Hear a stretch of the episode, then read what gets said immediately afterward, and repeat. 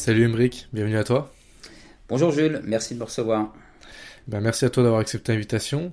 Aujourd'hui, j'ai souhaité t'inviter parce que tu es un acteur euh, important euh, dans le milieu de, de l'immobilier neuf et de la. On va parler ensemble aujourd'hui un peu de, de, la défiscalisation, qui est un domaine euh, que, que tu maîtrises parfaitement. Mm-hmm. Et euh, voilà pourquoi je t'ai, euh, j'ai souhaité t'inviter aujourd'hui. Donc encore merci pour pour avoir accepté l'invitation. Et est-ce que tu peux, pour commencer, te présenter pour les gens qui qui ne te connaîtraient pas tout à fait, Jules. Alors, euh, je suis le cofondateur de Papillon Patrimoine. Euh, on est une euh, PropTech spécialisée dans l'investissement immobilier et la défiscalisation. C'est-à-dire qu'on accompagne des clients de A jusqu'à Z dans leur projet d'investissement locatif. Et quand il y a lieu, effectivement, euh, d'utiliser du levier fiscal, donc de l'économie d'impôt, eh bien, on va faire euh, matcher euh, l'investissement locatif avec la défiscalisation, qui est un domaine assez large et qui est indépendant de l'investissement immobilier. Et donc, effectivement, Papillon Patrimoine s'occupe de tout pour ses clients à travers un parcours 100% digital et à distance.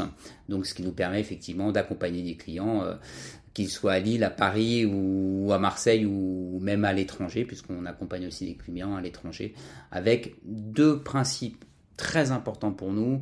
C'est la performance, donc c'est la performance de l'investissement dans le choix du produit, et puis c'est la bienveillance, c'est-à-dire que on accompagne nos clients avec bienveillance, on présente des projets qui sont des projets vers lesquels on irait si on se mettait à leur place. Donc ça c'est très important.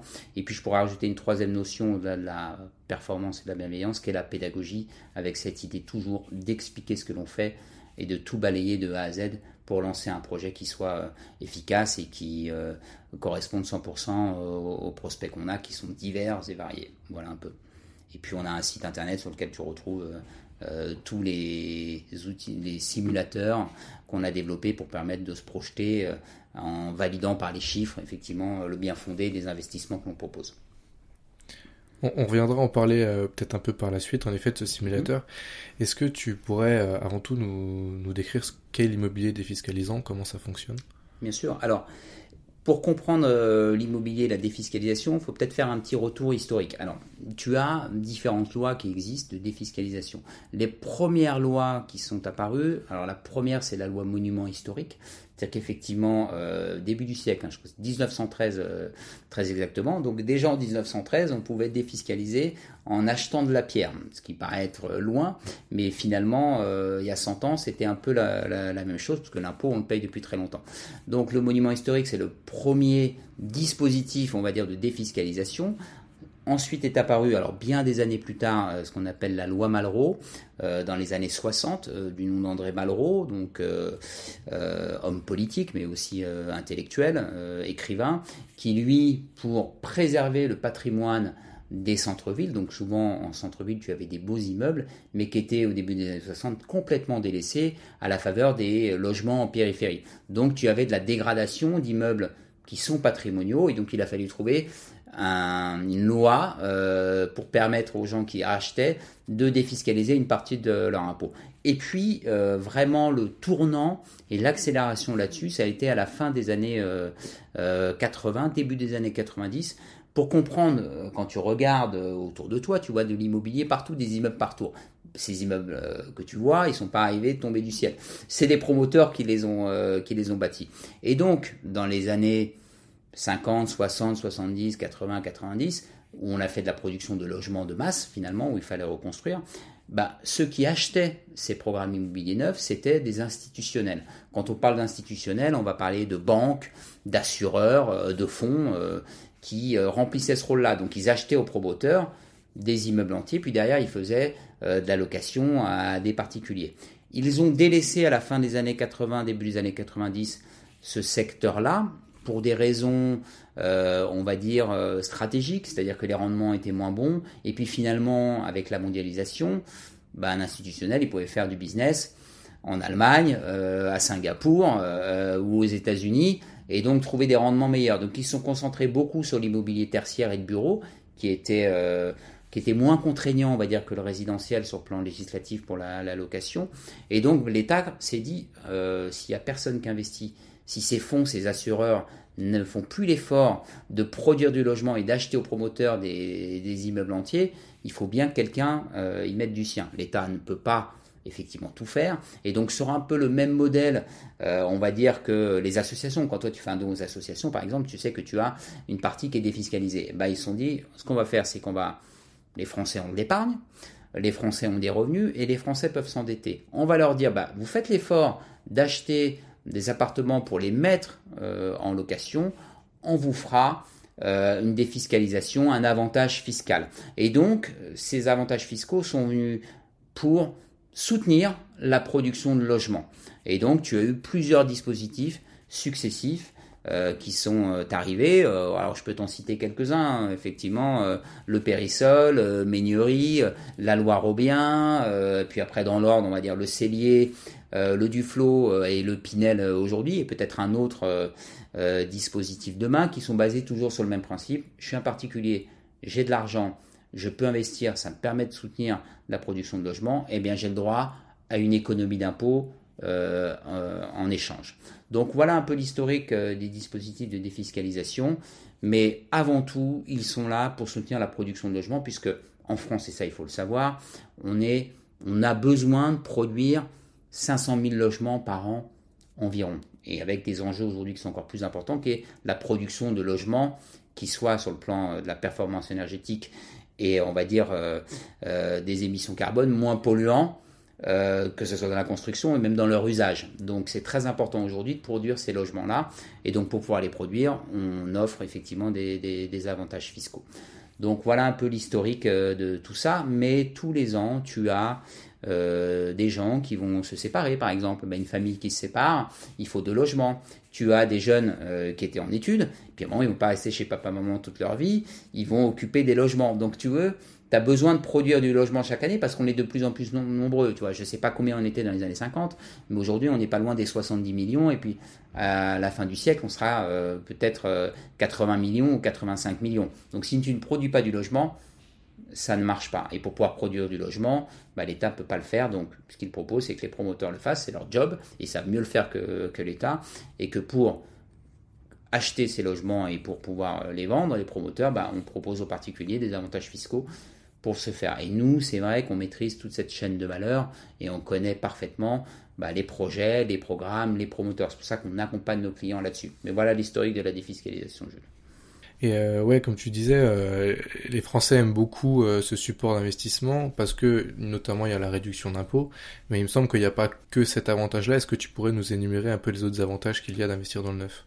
Bien sûr. Alors, les avantages, je vais dire d'abord l'avantage d'investir dans l'immobilier, parce que tu le disais, euh, mm. les Français aiment bien euh, la défiscalisation, mais ils aiment bien surtout investir dans l'immobilier, parce que avant toute chose, c'est d'abord de l'investissement immobilier. Nous, on a toujours considéré euh, chez Papillon la défiscalisation comme la cerise sur le gâteau. C'est pas neutre, parce que ça peut venir parfois te rembourser jusqu'à 4 mois de crédit chaque année, mais l'autre avantage, évidemment ça reste de l'investissement immobilier. Donc, euh, bah déjà, tu vas pouvoir lever de la dette, donc emprunter auprès de la banque. Tu vas avoir un locataire qui va occuper ton logement, donc il va venir rembourser une partie de ton crédit. Puis à cela va venir s'ajouter l'économie d'impôt en gain. Donc, euh, les autres avantages, c'est de faire de l'investissement locatif, d'avoir des loyers perçus, d'avoir finalement très peu de charges, puisqu'effectivement les logements neufs aujourd'hui, ils ont très peu de charges de copropriété et ils n'ont surtout aucune charge de travaux de copropriété. Parce que quand tu investis dans l'immobilier, il faut avoir en tête quand même que de l'immobilier, euh, euh, bah, ça vieillit, euh, ça s'use, et puis donc il faut faire des travaux de copropriété. Dans le neuf, tu ne te poses pas ces questions-là, pendant 15 ans, c'est un peu une autoroute, d'accord? Donc la, différence, c'est que c'est plus cher à l'achat, en tout cas sur le papier au départ. Mais quand tu penses et tu raisonnes investissement immobilier long terme, bah, évidemment, sur 15 ans, ça va te coûter moins cher. Puis en plus, tu auras de la défiscalisation. Donc les avantages, c'est ça euh, les loyers perçus et l'économie d'impôt en, supplément. Oui, et puis en plus, avec les lois euh, qui arrivent euh, beaucoup en ce moment au niveau de la déperdition énergétique, l'avantage d'investir dans le neuf, c'est que les bâtiments, en termes énergétiques, sont aussi haut de gamme, si, Bien si sûr. Je peux, si je peux dire. Alors, alors tu as raison sur plusieurs choses. Alors, déjà, il y a le, le, le vrai sujet du DPE, ça c'est éminemment d'actualité. On le sait depuis l'été 2021, tu as la loi climat et résilience qui est passée, qui est d'abord une directive européenne à la base, mais que nous, l'État, en tout cas français, a même poussé et va encore plus loin là-dessus. C'est-à-dire qu'effectivement, on part du constat qu'il y a des passoires énergétiques. Et c'est vrai, il y a des logements euh, qui sont des passoires énergétiques, donc qui sont classés A, B, C, D, E, F, G. Donc euh, FG, c'est les passoires énergétiques. E, ça va déjà un petit peu mieux, mais ça reste quand même euh, des choses qui seront successivement pénalisées dans le temps parce que on va t'empêcher d'augmenter ton loyer euh, sur certains DPE et on va t'interdire de louer dans quelques années. Ce qui pose des vrais problèmes aujourd'hui parce qu'effectivement, on n'a pas assez d'artisans aujourd'hui pour rénover le parc existant par rapport aux directives, qu'on, aux, aux textes de loi qu'on a votés. Bon, ça c'est un sujet. Quand tu es sur du neuf, tu es sur des DPE A ou B. Donc évidemment, il n'y a pas de sujet euh, de performance énergétique. DPE A ou B aujourd'hui, c'est 4% du parc locatif, du parc de logement. C'est-à-dire que tu as seulement sur 100% de logements, tu n'en as que 4% qui sont A ou B. Donc effectivement, quand tu achètes du neuf, tu as ce genre euh, de, de bâtiment. Donc tu n'as pas ces questions-là. Et puis, ce qu'on doit comprendre à un investisseur dans le temps, c'est que les DPE, ils sont classés aujourd'hui, il y a une certaine catégorie, mais ton logement qui peut être classé D aujourd'hui, si le DPE change dans 3 ans, 4 ans et est plus restrictif, ton logement qui était classé D, il peut se retrouver classé E. Donc, tu ne te poses pas trop ces questions avec euh, l'immobilier neuf, tu es dans du A ou du B. Alors, avant que tu sois classé D ou E, il va se passer 40 ans. Donc, tu as, un logement qui est durable. Et puis derrière, je te dirais qu'il faut que tu penses aussi au confort de ton locataire. Parce que quand tu es dans du neuf, lui déjà, ses factures d'électricité, elles vont être hyper réduites. Donc, euh, il chauffera même pas, j'ai envie de te dire, euh, l'hiver. Limite, tu ne chauffes même pas dans du neuf aujourd'hui. Donc, tu vois, le gain d'électricité, il est, très fort pour ton locataire. Et puis, tes charges de copro, elles sont faibles. Parce que quand tu fais de l'investissement locatif, c'est ton locataire qui paye une grosse partie des, charges. Donc, lui, déjà, il n'aura pas moins de charges que dans l'ancien. Puisque sur l'ancien, on est plutôt autour des 3 euros, 3,50 euros du mètre carré. Sur du neuf, on va être sur du euh, 1,50€ à 2,20€, 2,30€ s'il y a des jardins, etc. Donc tu as moins de charges de copropriété pour ton locataire, donc c'est un vrai avantage, et y compris pour toi, parce qu'il y a toujours une partie des charges en tant qu'investisseur que tu payes. En gros, 25% des charges te reviennent, les 75 autres de charges, tu vas les mettre sur le loyer, donc tu vas faire un loyer chargé. Donc l'autre avantage, c'est peu de charges pour ton locataire, pas de travaux du tout à l'arrivée dans le logement. Donc tu vois, tu arrives, tu achètes un bien immobilier neuf, tu ne te poses pas de questions, à part meubler la cuisine, bah, tu n'as rien à faire en fait. Tout est prêt. Quand tu achètes de l'ancien, c'est pas vrai. Tu vas mettre un locataire dedans pendant 15 ans, tu es obligé de faire des travaux de rénovation. Déjà, tu es obligé de faire des travaux de rénovation pour être dans des DPE euh, qui soient au minimum D, sinon je vois pas l'intérêt. Euh, donc ça va te coûter cher, fenêtre, électricité. Et puis les travaux classiques, c'est-à-dire ta cuisine si elle est abîmée, ta plomberie si elle ne va pas, euh, tes douches, ta salle de bain, etc. En fait, il y a toujours des travaux, ça peut être 5, 6, 7% du prix du logement. Dans le neuf, tu n'as pas ces questions-là. Et puis aussi les frais de notaire, parce qu'on oublie, quand tu achètes de l'ancien, tu as 8% de frais de notaire aujourd'hui. Tu achètes du neuf, on est à 2. Donc déjà, toi, c'est pas un surcoût de financement. Donc ces avantages, il faut les mettre successivement, et c'est tout ce panachage d'avantages qui fait que le neuf a du sens. Et un investisseur intelligent, euh, il va penser long terme, il va pas se dire j'achète un bien qui vaut 200 000, dans le neuf il vaut 230. Euh, dans l'ancien, il vaut 200. Ah, je vais acheter celui à 200. Attends, il y a 8% de frais de notaire. Ah oui, donc c'est plus la même chose. Attends, tu as 20 000 euros de travaux. Ah oui, c'est vrai que c'est pas même chose. Et puis tu as les travaux de copro sur 10 ans. Ah oui, c'est vrai, c'est pas même chose. Puis tu as de l'économie d'impôt d'un côté. Et tu l'as pas dans l'autre. Ah oui, c'est vrai. Et donc, tu vois, très facilement, tu peux faire avec deux investissements. Et nous, on, peut le faire en comparaison euh, neuf-ancien. On va tirer le trait. On va voir que le neuf va être plus intéressant. Maintenant, ce qui est important, c'est dans le choix du projet. C'est-à-dire que c'est pas parce que c'est du neuf que c'est génial. Comme c'est pas parce que c'est de l'ancien que c'est super. Donc il faut être intelligent. Et quand on va nous sélectionner des projets pour nos clients, on va rechercher les bons fonciers, les bons promoteurs et ceux qui sont pas trop gourmands, d'accord? Et je précise en ce moment parce que euh, les taux sont montés à 3,30, 3,40, qu'en ce moment les promoteurs ils font des cadeaux, il y a des remises, donc euh, faut pas être euh, ennemi de ses intérêts, on peut avoir des remises. Et nous de toute façon, de par notre, notre volume d'affaires et la connaissance des promoteurs que l'on a, avec qui on travaille plus près d'eux, on a euh, des possibilités derrière d'aller négocier des petites choses. On va pas négocier la lune, Mais on peut arriver à avoir obtenu des choses. D'où l'intérêt aussi de passer par nous que d'aller euh, te balader d'un promoteur à un autre qui lui euh, va te vendre son programme. Mais bon, voilà, c'est si tu prends ou tu prends pas. Nous, on a 90 promoteurs en stock, à peu près 30 000 biens immobiliers, donc on est capable d'aller sélectionner ce qui se fait de plus cohérent et de mieux. Tu vois. Donc ça, c'est un des autres avantages. Tu as commencé à en parler en effet euh, pour euh, le choix de, de, son, de son logement, euh, qu'il y a déjà le promoteur. Est-ce qu'il y a d'autres critères comme la localisation, le prix, etc. Bien sûr. Alors Jules, il y a toujours l'emplacement, c'est le premier des critères pour nous. Donc effectivement, on va chercher. Alors on fait autant, je fais un préambule, mais on fait autant de l'accompagnement pour les investisseurs qu'on le fait pour euh, les acquéreurs en résidence principale. Donc, si bon, on, parlera de ce volet-là euh, ensuite, mais je pense que c'est très important de parler de l'accession dans le neuf, puisque c'est la moitié du marché, voire même 60% du marché. 60% des ventes, c'est pour des gens qui achètent pour eux-mêmes. Donc, on va, pour un investisseur, se concentrer évidemment sur l'emplacement, avec l'idée de se dire, bon, quelles sont les villes, les agglomérations demain qui vont prendre de la valeur, c'est-à-dire qui ne sont pas déjà surcotées. Tu vois Donc, te, je vais te dire, je vais prendre euh, par exemple Bordeaux. Bah, Bordeaux, dans du neuf, on est déjà très élevé finalement. Et que Bordeaux, la ville en elle-même, elle a déjà beaucoup, beaucoup pris. Donc, d'autres agglomérations sont peut-être plus intelligentes. Amiens, où tu restes à 3005, 4000, 4000 euros du mètre carré dans du neuf, du 3000 parfois, bah ça fait plus de sens, parce qu'effectivement, Amiens, en 2025, c'est relié au TGV, que c'est une ville qui est en plein développement, qui est à une heure de Paris, et donc elle va prendre de la valeur dans le temps, mais d'autres villes, euh, on va parler de Rouen, on va parler d'autres métropoles, on peut parler de Tours, etc., où effectivement c'est sentir comment le marché va se développer dans les années à venir à la faveur du télétravail, etc. Bah, est-ce qu'aujourd'hui on a besoin d'être 100% dans le cœur de Lyon ou 100% dans le cœur de Paris? Bah non en fait. Euh, les choses sont en train de bouger, donc il faut anticiper aussi ces modes de travail, et c'est vrai que là, le Covid a accouché d'une révolution qui est le télétravail, de, travailler à distance.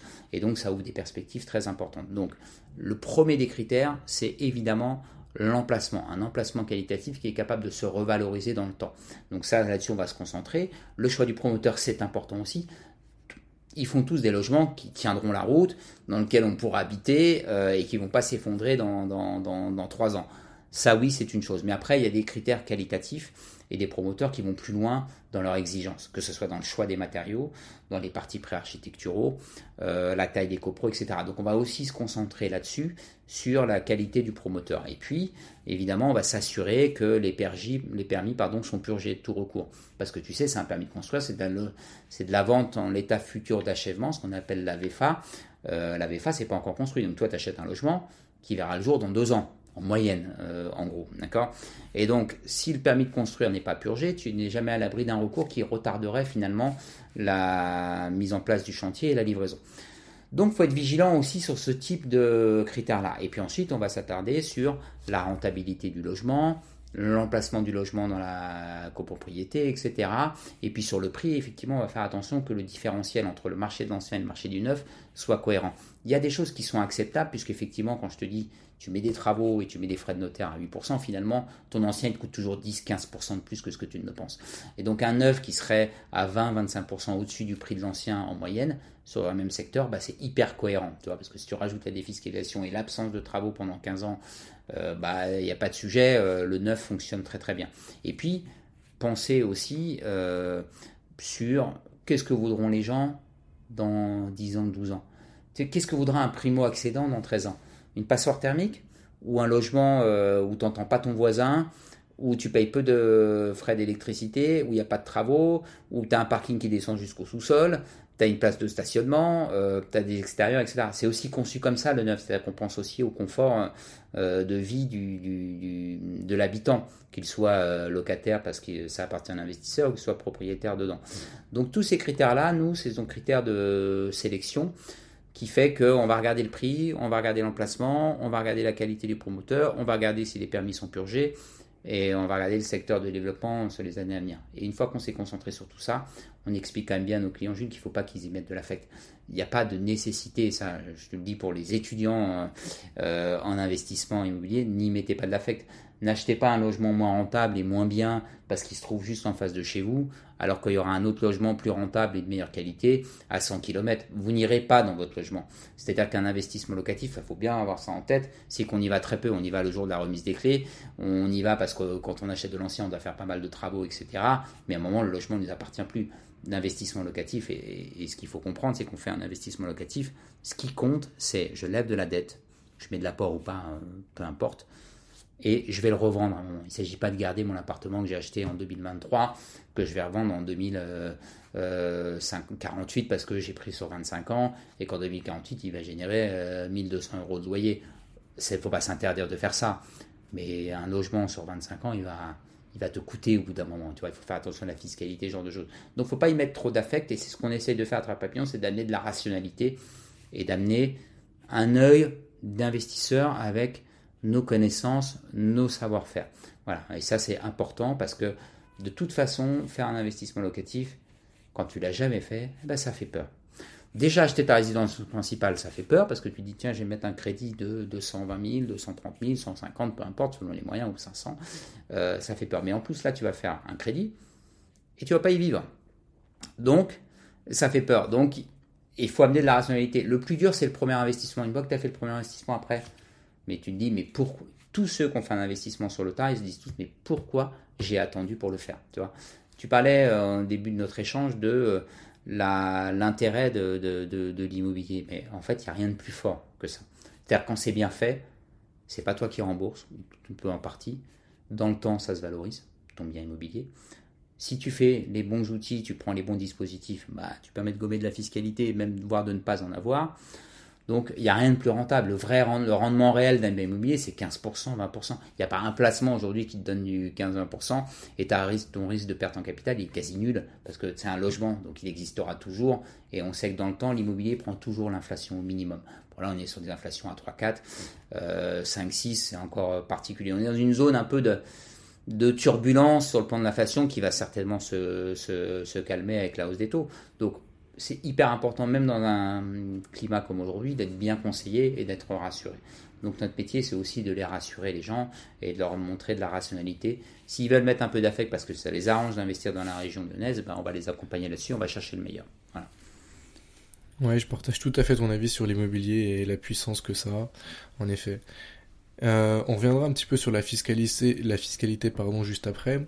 Je voulais avant juste euh, un petit point avec toi. Euh, imagine, imaginons que je suis particulier et que je souhaite investir en effet dans l'immobilier neuf. Comment concrètement je choisis mon, mon promoteur? Est-ce que pour éviter par exemple les contrefaçons, on sait que dans l'immobilier neuf des fois ça arrive. Comment en tant que particulier je peux me prévenir de ça?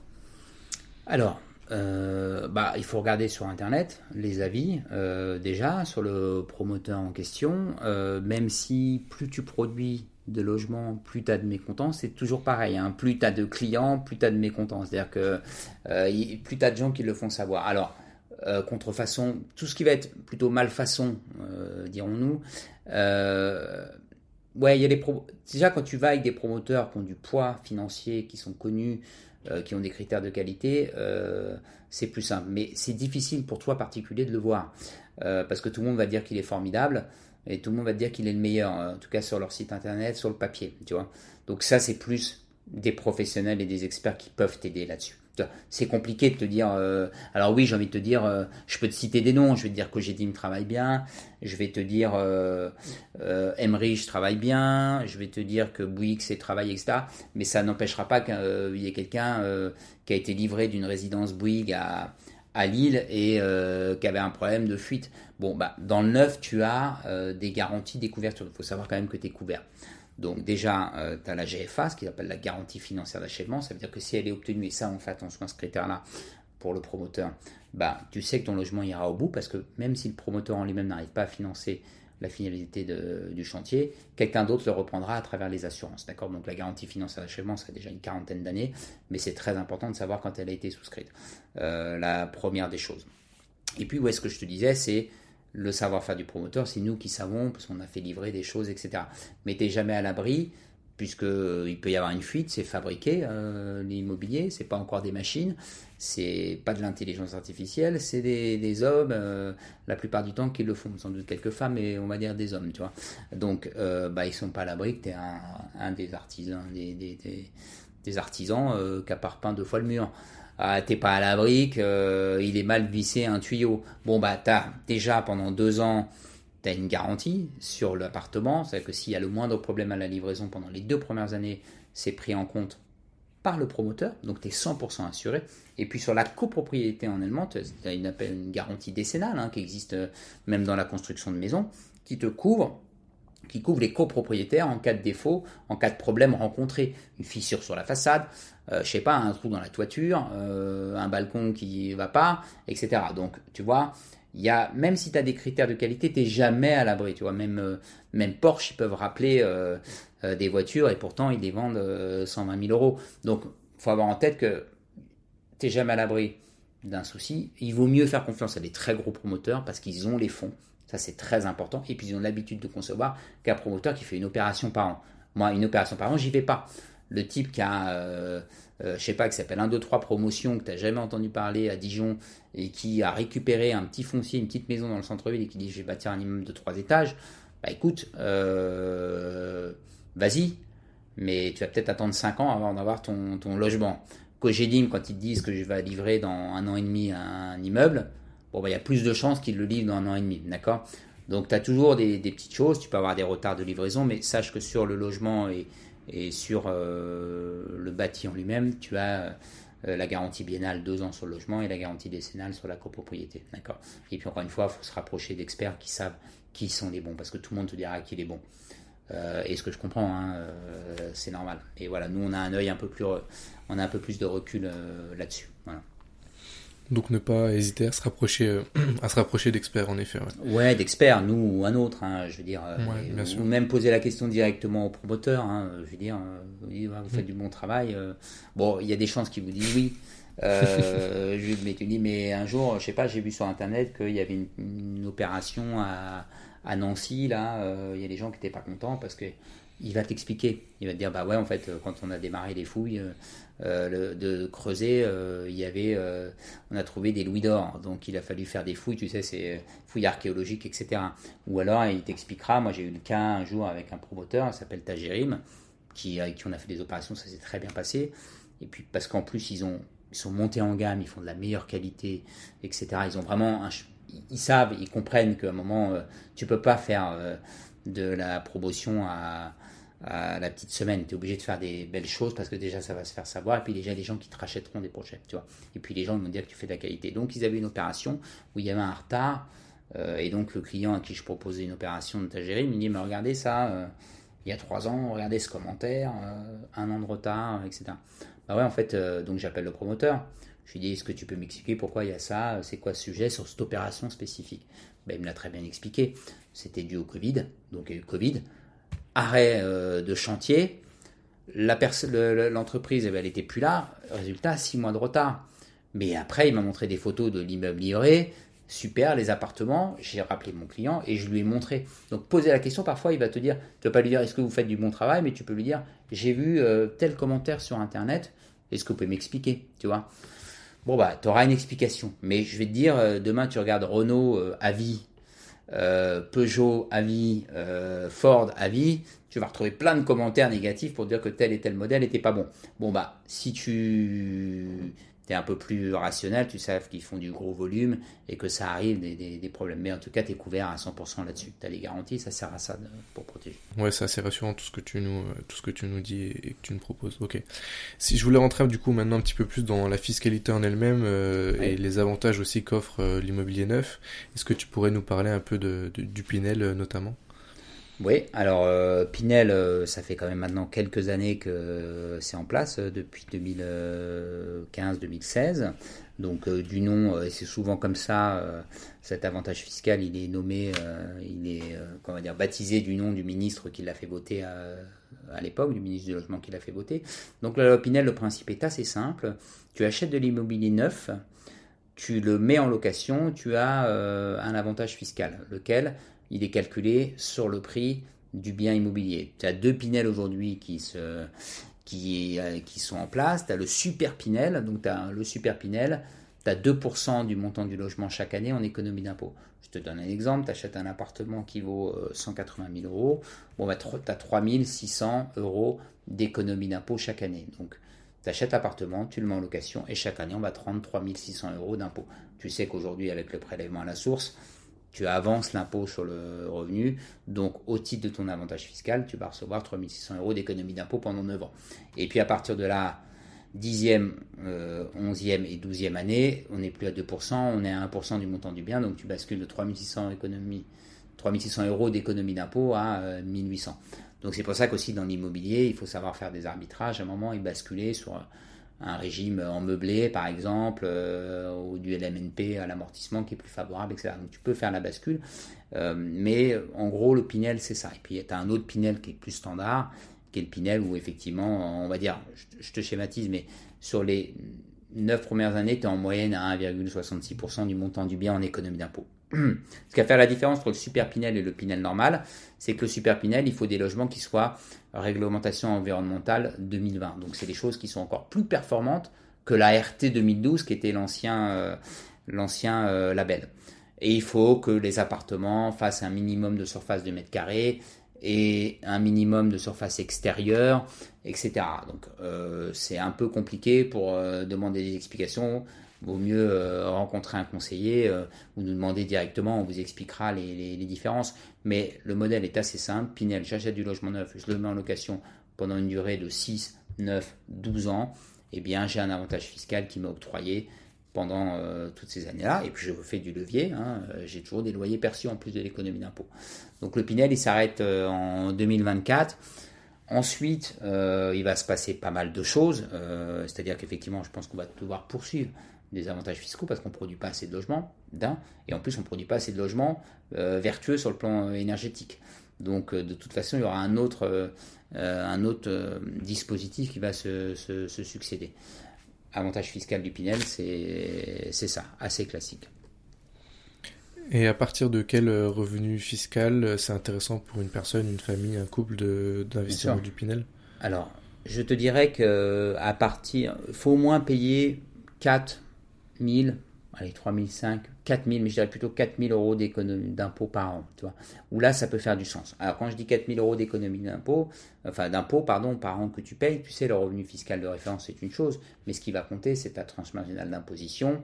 C'est-à-dire qu'à deux paires, si célibataire et que tu gagnes 100 000 euros, bon, bah, tu vas donner 25 euh, 000 euros aux impôts, en gros, hein, si c'est pas 30 000. Si tu es euh, une famille qui gagne 100 000 euros et que tu as deux enfants, bah, tu vas en donner plus de 15 000. Donc tu vois, les notions euh, de combien d'impôts, etc., euh, elles sont parfois assez relatives. Mais je te dirais que si tu ne payes pas un minimum de 4 000 euros d'impôts, je vois pas l'intérêt parce que tu n'auras pas de produit à 150 000 euros en Pinel ou assez peu finalement. Donc même si là aujourd'hui on arrive quand même à trouver des choses entre 150, 160, 180 000 euros. Donc dès que tu payes 3 500, 4 000 euros d'impôts, tu peux faire du Pinel, mais je le dis toujours, c'est tu fais de l'immobilier d'abord. Et puis s'il y a du Pinel à faire, on fera du Pinel derrière parce que ça a du sens. C'est d'abord de faire d'investissement locatif. Mais ouais, 4000 euros euh, d'impôts par an, ça me semble être un bon moyen. Après, euh, quand tu es jeune et que tu as 25 ans, et que tu es jeune, jeune salarié, que tu as un peu d'argent, euh, que tu as des revenus, un CDI, il faut aussi te pencher sur l'accession dans le neuf. Parce que autant tu as des avantages fiscaux à investir dans du neuf, autant tu as des aides et des avantages aussi à acheter en résidence principale dans du neuf. On, a toujours les avantages classiques du neuf, frais de notaire réduits, pas de travaux et dernières normes, mais euh, tu as aussi ce qu'on appelle le prêt à zéro, hein, euh, classique, c'est-à-dire que tu as jusqu'à 40% du montant de ton bien financé en prêt à taux zéro parce que tu achètes du neuf.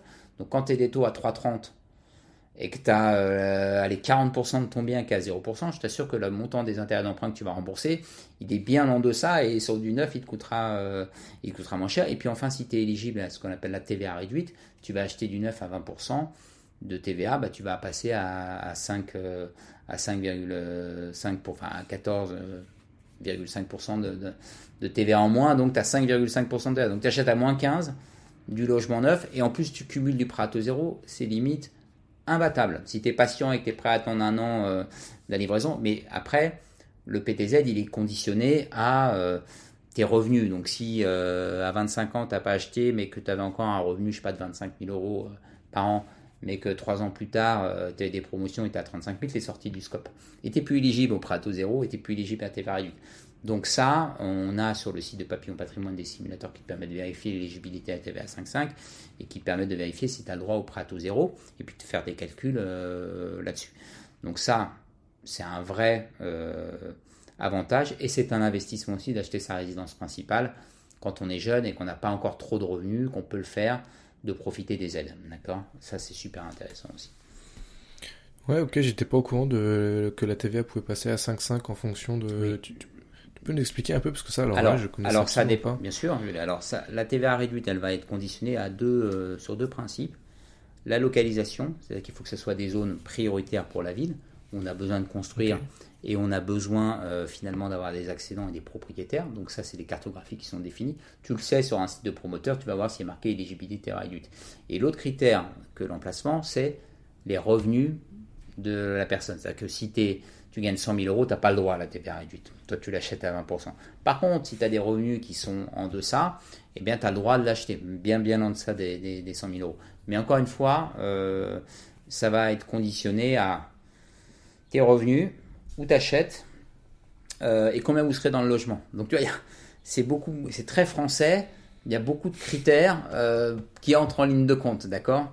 Donc ça, effectivement, il n'y a que quelqu'un qui, qui s'y connaît, alors tu peux te renseigner sur Internet, voir si tu es éligible, etc. Ou tu vas sur le site de Papillon Patrimoine, tu as le simulateur.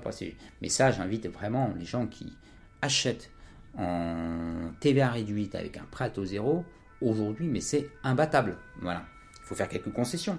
Parce qu'effectivement, tu n'auras peut-être pas l'emplacement que tu veux, parce que du neuf, il n'y en a pas partout. Mais avoir du neuf, l'avoir payé moins cher, et en plus payer moins d'intérêts d'emprunt et avoir des mensualités de crédit réduites, bah, c'est quand même plutôt très très intéressant. Et finalement, c'est mieux qu'un premier investissement locatif pour certains.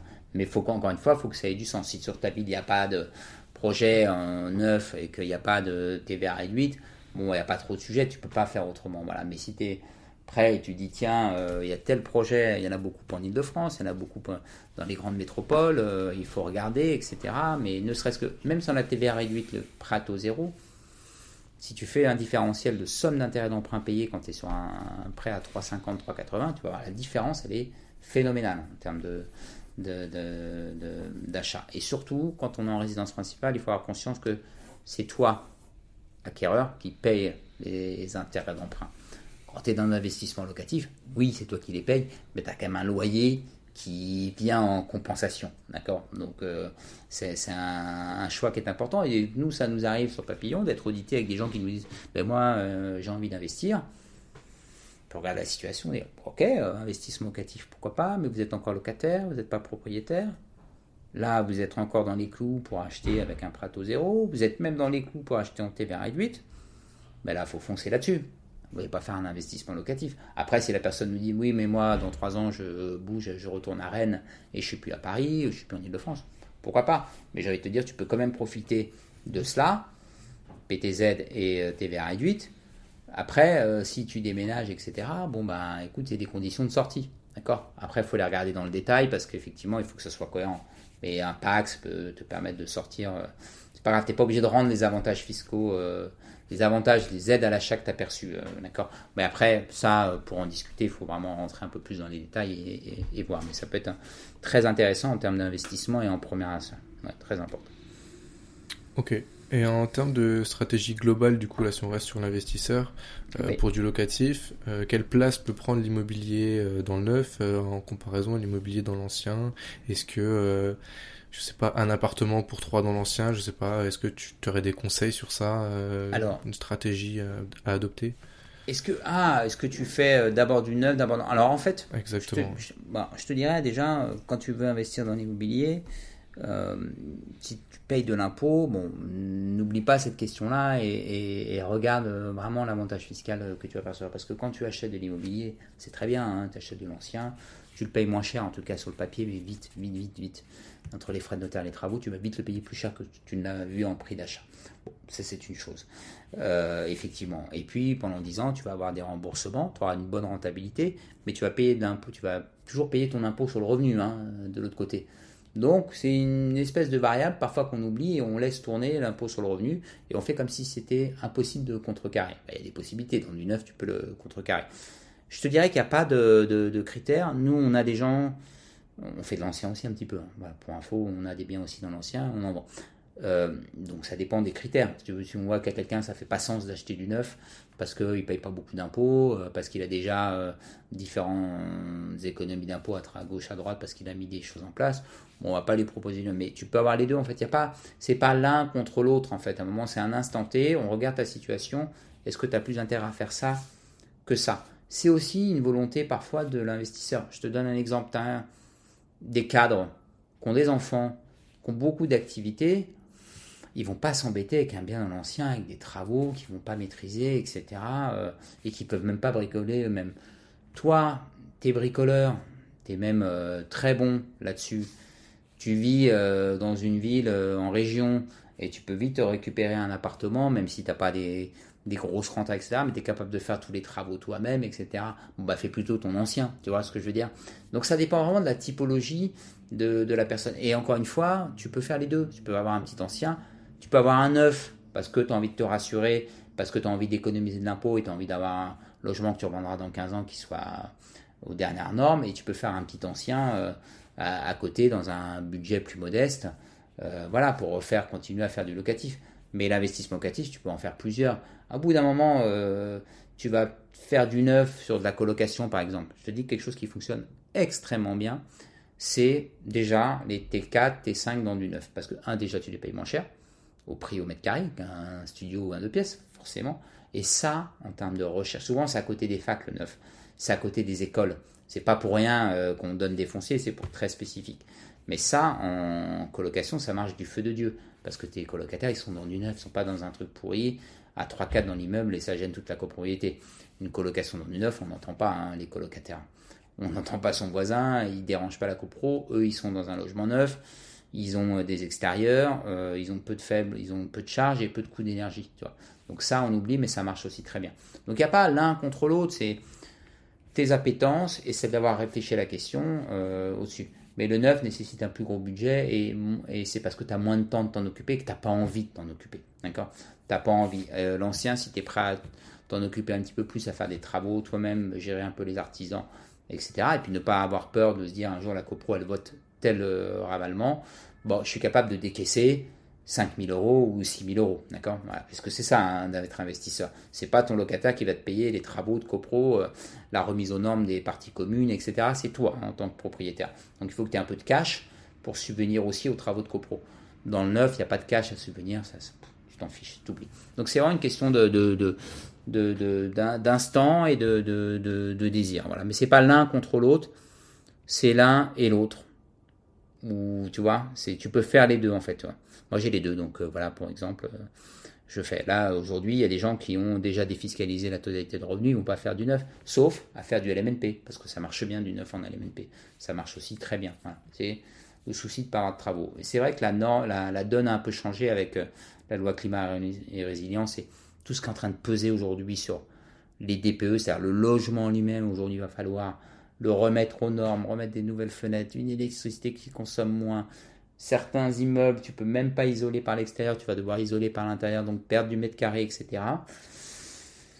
C'est compliqué euh, pour, euh, pour les gens, ils savent plus trop où donner de la tête, et puis tu dis attends mon truc il est eux, donc ça veut dire qu'en 2034 je peux plus le louer, mais qu'est-ce qui se passe en 2034 je fais travaux. Donc ça c'est ce qui pèse sur les DPE du logement lui-même, puis demain ça va être les copropriétés, on va venir les attaquer, il faut pas rêver, on a cartographié toutes les copropriétés en France, on a regardé avec des caméras thermiques celles qui émettaient de la chaleur ou pas. Donc, tu sais, à Paris, par exemple, il y a une cartographie où tu as des immeubles avec euh, où tu vois les départitions de chaleur en fonction des immeubles. Il y en a, ils sont verts, donc ça va, ils sont bien. Puis il y en a, a du rouge partout, bah, ça veut dire qu'il y a une perte d'énergie qui est très forte. Donc, moi, je sais très bien, hein.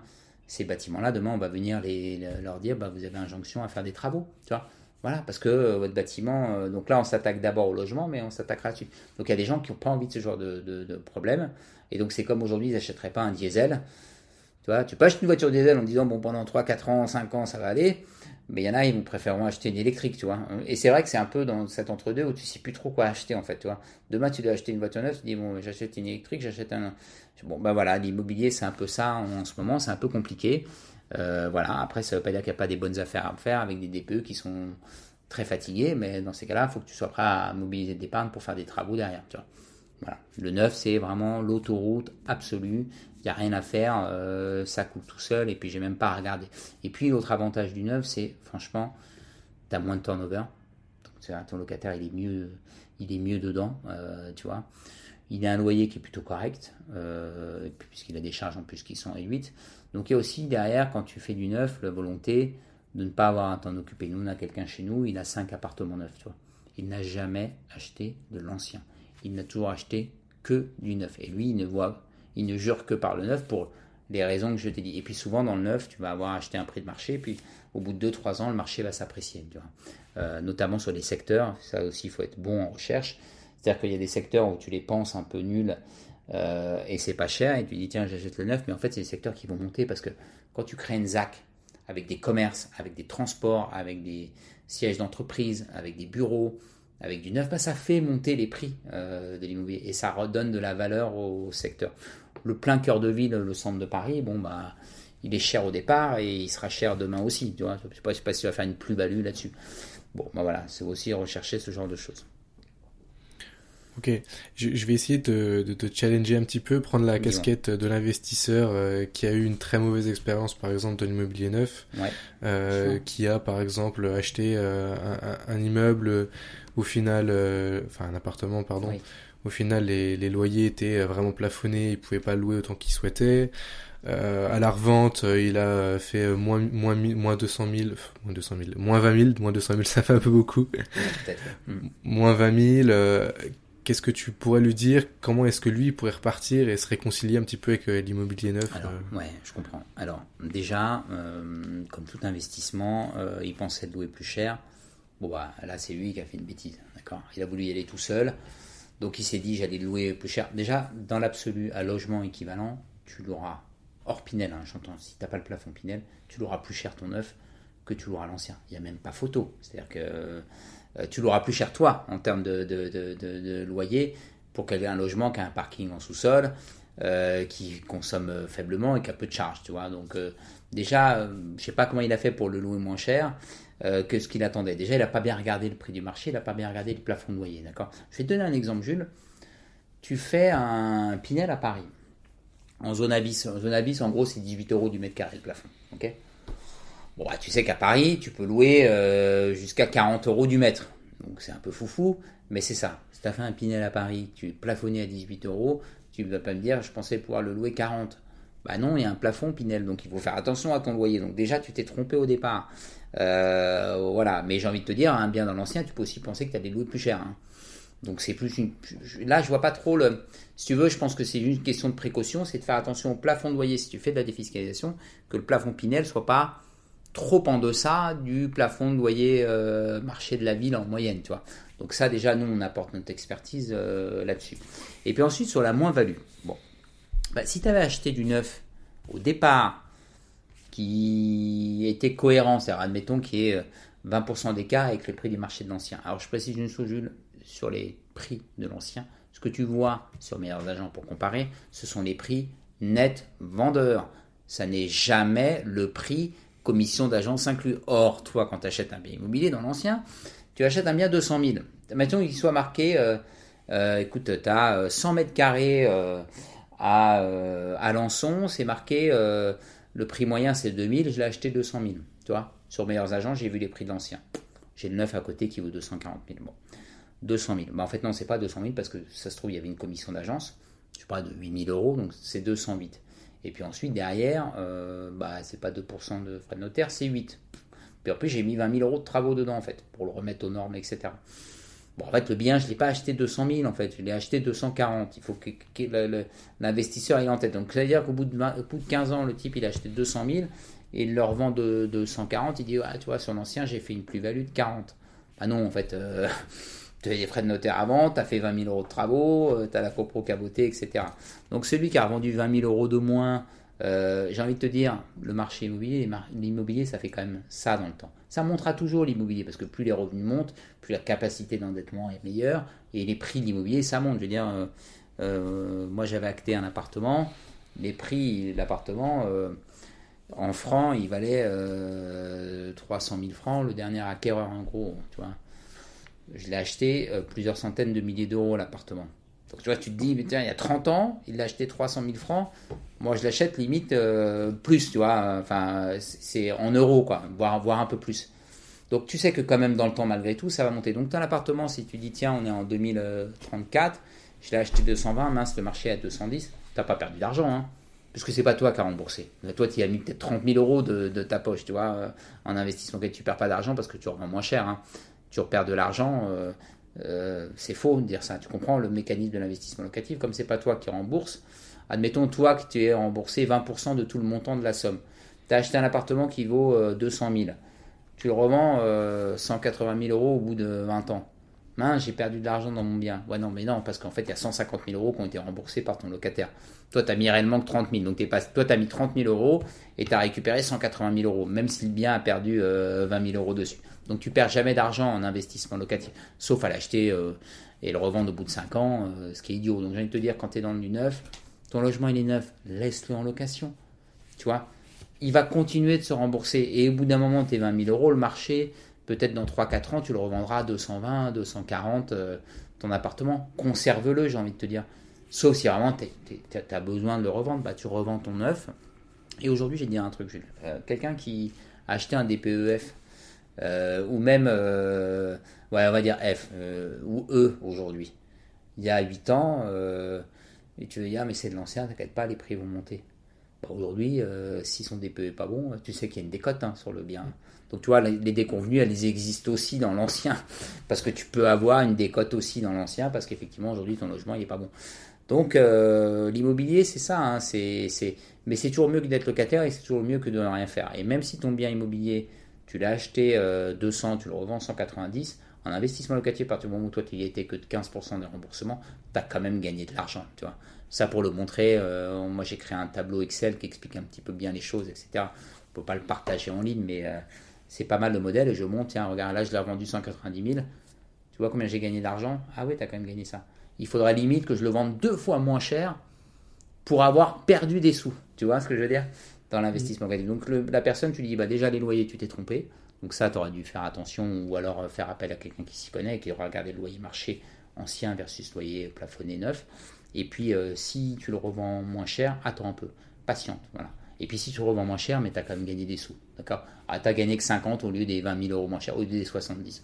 Bon, tu auras quand même gagné 50 000 euros. Tu vois Et puis, si tu veux gagner plus, bah, laisse-le poursuivre. Nous, souvent, ce qu'on propose en stratégie, c'est 6 ans de Pinel, voire 9 ans, ça dépend. Et puis derrière, bascule en meublé à l'amortissement. Ton logement est neuf, il ne va pas générer de travaux. Donc il sera toujours aussi rentable. Et donc il va, poursuivre son, son, rendement. Ce qui compte, c'est le remboursement du capital sur la durée.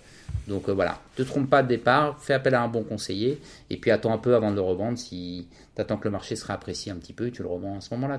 Si demain, as, là aujourd'hui, tu vois, tu as un marché d'immobilier qui est un petit peu en baisse. Mais tu vois, en fait, tu sens que c'est pas une grosse baisse en fait. Tu vois, c'est des, petites corrections par-ci par-là, mais tu peux pas dire demain, ah ouais, ça y est, là, c'est moins 25% à, à, Tours, j'achète comme un fou. Ben non, c'est pas les soldes en fait, c'est pas vrai parce que ça tient toujours l'immobilier. L'immobilier tient malgré la hausse des taux.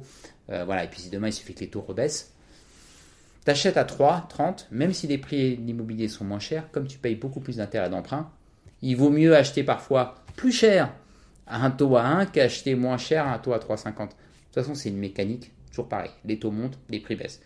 Les taux baissent, les prix montent. Tu vois Et donc, euh, peu importe, j'ai envie de te dire, c'est pas la personne qui se dit j'aurais dû acheter à 1%, je l'ai pas fait, là c'est à 3,50, j'y vais pas. Bah écoute, tu jamais. Euh, tu vois, si tu l'as pas fait quand c'était à 1, tu le feras pas à 3,50. Fais-le à 3,50. Et puis si les taux reviennent à 1, renégocie ton taux, tu vas ce que tu as payé un peu plus d'intérêt d'emprunt, tu vas le récupérer ensuite à la faveur de la renégociation des taux. Et en plus, les prix vont remonter au moment où les taux baisseront. Tu vois. Il, y a tout, il, y le timing en immobilier, c'est peu euh, l'instant, c'est fais-le tout de suite, fais-le maintenant, fais-le bien, parce que de toute façon, sur 10 ans, c'est le temps qui va passer qui va te rendre, qui va te faire capitaliser et développer ton patrimoine. C'est ça qu'on l'explique beaucoup euh, dans la pédagogie que l'on a avec nos clients. Vois. Oui, je, comprends tout à fait l'amortissement. Et le problème c'est que je trouve que euh, quand on n'est pas dans ce milieu-là, des fois les personnes ont du mal à le comprendre et du mal à le concevoir que en fait on, gagne de l'argent alors qu'on n'en gagne pas réellement mais on amortit notre bien. Donc en fait euh, concrètement on en gagne. Ah et ça bah c'est difficile pour l'avoir essayé d'en parler moi autour de moi à des personnes qui n'ont pas forcément déjà investi, c'est pas facile de leur faire comprendre. Et en effet, si tu as des outils comme un Excel qui peut peut-être être plus visuel avec des chiffres concrets, mmh, si euh, tu as l'occasion de nous le partager, que je puisse le mettre en description par exemple, mmh. avec un lien, je sais pas comment on peut, on, regardera ça ensemble. Alors euh, oui, après c'est un c'est une marque déposée. Hein, euh, ah. non, mais si tu veux, c'est un outil qu'on utilise nous pour, euh, pour expliquer, mais euh, assez simplement, j'achète un bien 200 000 euros. Ce que je t'ai dit tout à l'heure, je fais un emprunt de 200 000 sur 20 ans. Je le revends 180 000 euros au bout de 20 ans. Bon, bah, je l'ai acheté 200, je le revends que 180. Ah, bon. mais j'ai fini de rembourser puisque je suis arrivé au bout de mes 20 ans. J'ai remboursé tout mon capital. Bon. Donc, bah, j'ai quand même 180 000 euros dans la poche. Ah oui, mais je l'ai acheté que 200 000. Oui, tu as quand même 180 000 euros. Ah oui, déjà, j'ai acheté 180 000 euros. Mais combien tu as remboursé, toi, sur ton prêt? Bah, Moi, seulement 20% des 200 000. Donc, tu as remboursé que 40 000 euros puisque tu l'as mis en locatif. Oui, c'est ça.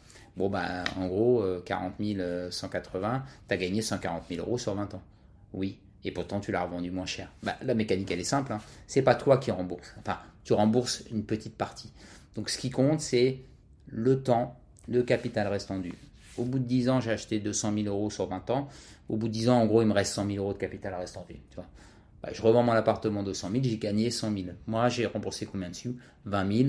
Le reste, c'est mon locataire. Tu c'est ça la mécanique. Mais je comprends ce que tu dis, Jules. C'est compliqué d'appréhender ça parce que même déjà, l'emprunt, même l'emprunt en lui-même, comprendre la mécanique des intérêts d'emprunt sur le capital restant dû, c'est compliqué. Tu vois, donc euh, effectivement, l'immobilier, l'investissement, c'est compliqué. Euh, et puis souvent, on y met beaucoup d'affect. Donc, il faut avoir un détachement. Et c'est pour ça que tu as besoin de conseillers et de conseils pour, euh, pour t'aider. Ou sinon, tu te formes toi-même, Jules. Je pense que toi, au fur et à mesure, tu te formes, tu te renseignes, tu interviews des gens, etc. Donc, tu comprends tout ça. Mais c'est quand vraiment tu mets le pied dedans et que tu achètes et que tu investis et que tu te fais accompagner que tu comprends vraiment toute la mécanique. D'accord? Bon voilà, ça c'est très important. Et puis nous derrière, on va assurer, au-delà de la recherche et de du choix stratégique euh, du bien, on va t'accompagner derrière sur la partie mécanique de financement. C'est important aussi de bien financer ton bien, trouver un bon taux, mais trouver une bonne, une bonne façon de le faire. Comment tu vas, tu vas, euh, est-ce que tu vas payer euh, avant des intérêts, est-ce que tu vas payer au moment de la livraison, tu vas faire une franchise totale. Tout ça, c'est des choses que l'on que l'on maîtrise. Et puis derrière, on va t'accompagner également sur la gestion locative, c'est-à-dire effectivement te permettre de te couvrir l'assurance loyer impayé, etc. Je te donne un exemple, Jules, aujourd'hui, si tu as une assurance loyer impayé, sauf à louer, euh, euh, tu sais, les, appartements des immeubles, dans des immeubles de rapport euh, en région avec des locataires qui perçoivent des aides de la CAF, où là, tu vas jamais garantir les loyers. Donc, si tu as la CAF, mais à minima, mais sinon, c'est compliqué, tu vois, c'est des critères compliqués. Aujourd'hui, avec la garantie des loyers impayés, tu es sûr d'avoir un loyer payé et tes charges payées. D'accord? Et dès le premier mois. Donc, nous, on assure aussi de couvrir nos clients en cas de pépin. Et on a même des garanties revente, donc ça c'est aussi autre chose. En cas de pépin, si je t'ai si acheté du neuf avec nous et que tu le revends moins cher parce que au bout de 6 ans, une séparation, euh, il y a un accident de la vie, et eh ben on te couvre la différence et donc tu le revendras au même prix. D'accord? Donc c'est important aussi d'avoir les bonnes aides. Donc nous on fait vraiment cet accompagnement-là, garantie revente, gestion locative, financement, livraison, mise en location, arbitrage. Et ça, si tu le fais tout seul, c'est extrêmement compliqué. C'est extrêmement compliqué de maîtriser tout ça. Et puis tu vas éviter d'être fatigué, être pris par euh, ton activité propre. Euh, c'est ce qu'on disait tout à l'heure, le temps que tu as y consacré. Est-ce que tu as euh, un an et demi de temps à perdre à te former ou acheter des formations sur Internet avec des gens qui te disent que tu vas investir en étant chômeur il n'y a pas de sujet. Comment j'ai acheté 100 biens en un mois tu vois ces trucs-là. Bon, ça c'est faux, c'est bidon la plupart du temps c'est faux. Il y a des il y a des multisérial investisseurs, moi j'en ai rencontré, etc. Mais pas celui qui dit, je vais comment t'expliquer comment acheter 100 appartements en 10 ans? Bon, ça t'y crois pas. Ou alors il te parle d'acheter des, des, des studettes à Mulhouse qu'il a payé 20 000 euros chacune et ah effectivement il en a acheté 10. Comment j'ai acheté 10 appartements? Bah as acheté 10 studettes à 20 000 euros. Voilà, qu'on personne ne veut, euh, qui se loue euh, avec une vacance locative extraordinaire. Mais tu as quand même tes 10 appartements à, 20 000 euros. Bon, tu aurais pu faire des parkings à Paris, ça aurait été le même sujet. Donc voilà, c'est. Ne paye pas des formations euh, euh, qui ne te servent à rien. Le contenu, il existe sur Internet. Et rapproche-toi d'un conseiller euh, pour, pour ce faire. Vraiment très très important. Voilà. Après, s'il est vraiment au tout début de ta recherche, etc., Bon, nous, on va t'expliquer, on te voit, on a un premier rendez-vous qui dure une demi-heure et qui est offert. Ben voilà, on discute pendant une demi-heure, on voit si c'est cohérent, s'il y a quelque chose à faire. S'il y a quelque chose à faire, on poursuit, s'il n'y a rien à faire, on s'arrête. Ok, ouais, très clair. On est un petit peu limité par le temps euh, aujourd'hui, mais avant, je voulais revenir sur une dernière question. Hier, j'ai demandé aux, auditeurs euh, s'ils avaient des questions à te poser. D'accord. Et euh, donc j'en ai eu plusieurs, j'en ai sélectionné parce que malheureusement on va pas pouvoir toutes, toutes les faire aujourd'hui. Mhm. Euh, une question, quels sont les coûts de construction et le coût des VRD, donc voiries et réseaux divers, en 2023 On sait que ça a beaucoup augmenté. Est-ce que tu as des notions un petit peu du... J'ai envie de te dire, euh, ces coûts-là, c'est le promoteur qui se les. Ouais, c'est les promoteurs. Qui, tu vois, qui, qui, va, qui, va, les imputer, etc. Ce qu'il faut savoir quand euh, un promoteur, il a un budget euh, de construction, etc. Là, les coûts de construction ont augmenté. Là, les promoteurs, ils montent au créneau. Euh, auprès du gouvernement. Euh, voilà, là aujourd'hui, on est le 22 mars 2023 pour les gens qui écouteront plus tard. On est euh, en pleine réforme des retraites, elle a été votée, validée, il y a encore du bruit, etc. Mais il est possible que dans les semaines qui viennent, pour le logement et pour la promotion immobilière, il y ait des actes qui soient faits. C'est-à-dire, effectivement, on ne libère pas assez de foncier, euh, sur la TVA, peut-être qu'on va rendre un peu partie de TVA aux villes parce qu'elles n'ouvrent pas de foncier, elles ne construisent pas assez parce que construire, ça embête le voisin, ça machin, etc. Sauf qu'il y a une vraie nécessité, ils font pas leur rôle. Donc euh, les coûts de construction sont de plus en plus élevés et en même temps, leur demande de construire des logements avec euh, de, de l'isolant naturel aujourd'hui, de mettre du bois on leur demande d'avoir zéro émission carbone, on leur demande de mettre euh, effectivement euh, des systèmes de chauffage collectif performants, on leur demande euh, tout un tas de choses d'isoler super le logement et d'être en réglementation environnementale 2020. Attendez, nous, je veux bien que vous nous demandiez de construire moins polluant, de faire des logements qui soient performants sur le plan énergétique, vous nous mettiez des normes successives, mais à un moment, il faut nous aider. Hein. sinon, on ne va pas le produire, le logement, hein, si vous ne nous aidez pas. Donc, il y a des vraies discussions, et puis les coûts, tu as raison, les coûts de construction augmentent, comme les coûts des travaux, dans l'ancien aussi. Dis-toi qu'aujourd'hui, toi, tu veux rénover un bien au DPE, il y a 10 ans, il y a même pas, il y a 3 ans en arrière, une rénovation, on va dire, sur le même principe, avec tant de travaux, tu avais 10 travaux spécifiques à faire pour remettre ton DPE, ça t'aurait coûté 3000 euros. Aujourd'hui, ça te coûte peut-être 7000. Donc les travaux aussi augmentent. Hein. Le coût des travaux est en train d'augmenter, il n'y a pas assez d'artisans pour le faire. Donc c'est aussi des notions de coût ça t'impacte pas toi, regarde le prix du bien immobilier. Tu vois, je veux dire, ça impacte le promoteur et donc ça impacte sa marge. Et peut-être parfois, sur certaines opérations, ils font des opérations, ils gagnent pas forcément beaucoup d'argent. Tu vois, très très peu de marge si tu veux. Et donc, ben voilà, soit saisis la bonne opération à un prix raisonnable, tu vois. Voilà, c'est le cas. Il euh, faut bien. Ça, c'est notre job de, chercher ça et de savoir. Toi, regarde le prix de base. De toute façon, il y a un prix public. Hein. C'est comme tout. Hein. Voilà, peu importe que. J'allais te dire, le iPhone, il, le dernier iPhone, peut-être les coûts ont augmenté. Euh, des terres rares, etc. Bon, il le vend 1100, il le vend 1100. Peut-être qu'avant, il l'aurait vendu euh, 1000, 1050. Euh, bon, bah, s'il a 1100, c'est son cas. Et ça se trouve, s'il le vend à 1050, bon, il a moins de marge, quoi. Mais ça va, il en reste, tu vois. Donc euh, les coûts de construction, c'est les promoteurs qui sont impactés. Toi, tu peux pas faire grand-chose là-dessus, sauf constater le prix du bien euh, proposé. Écoute, on se rapproche de la fin. Euh, en 5 minutes, je sais qu'on en avait parlé rapidement au début. Est-ce que tu peux nous parler un petit peu du simulateur que vous avez mis en place euh, chez euh, Papillon Patrimoine? Bien sûr. Alors, quand tu te connectes sur papillonpatrimoine.fr, tu retrouves une rubrique simulateur. Il y a une rubrique podcast. demain, on retrouvera notre, notre échange, Jules, mais on a une rubrique simulateur dans laquelle tu vas retrouver évidemment beaucoup, beaucoup de simulateurs sur l'immobilier. Alors tu peux effectivement simuler l'investissement, du meublé à l'amortissement, tu peux euh, simuler de la loi Malraux, du monument historique, tu peux voir si tu es éligible à la TVA à 5,5 par exemple, tu peux euh, voir la différence de rentabilité entre le neuf et l'ancien, tu peux simuler un Pinel, tu peux voir ta capacité d'emprunt, euh, tu peux calculer des mensualités de crédit avec les taux actuels, voilà, tu peux voir ton taux d'endettement, tu une quarantaine de simulateurs en ligne. Donc j'ai envie de te dire, va sur le site et euh, amuse-toi à, découvrir tous les simulateurs.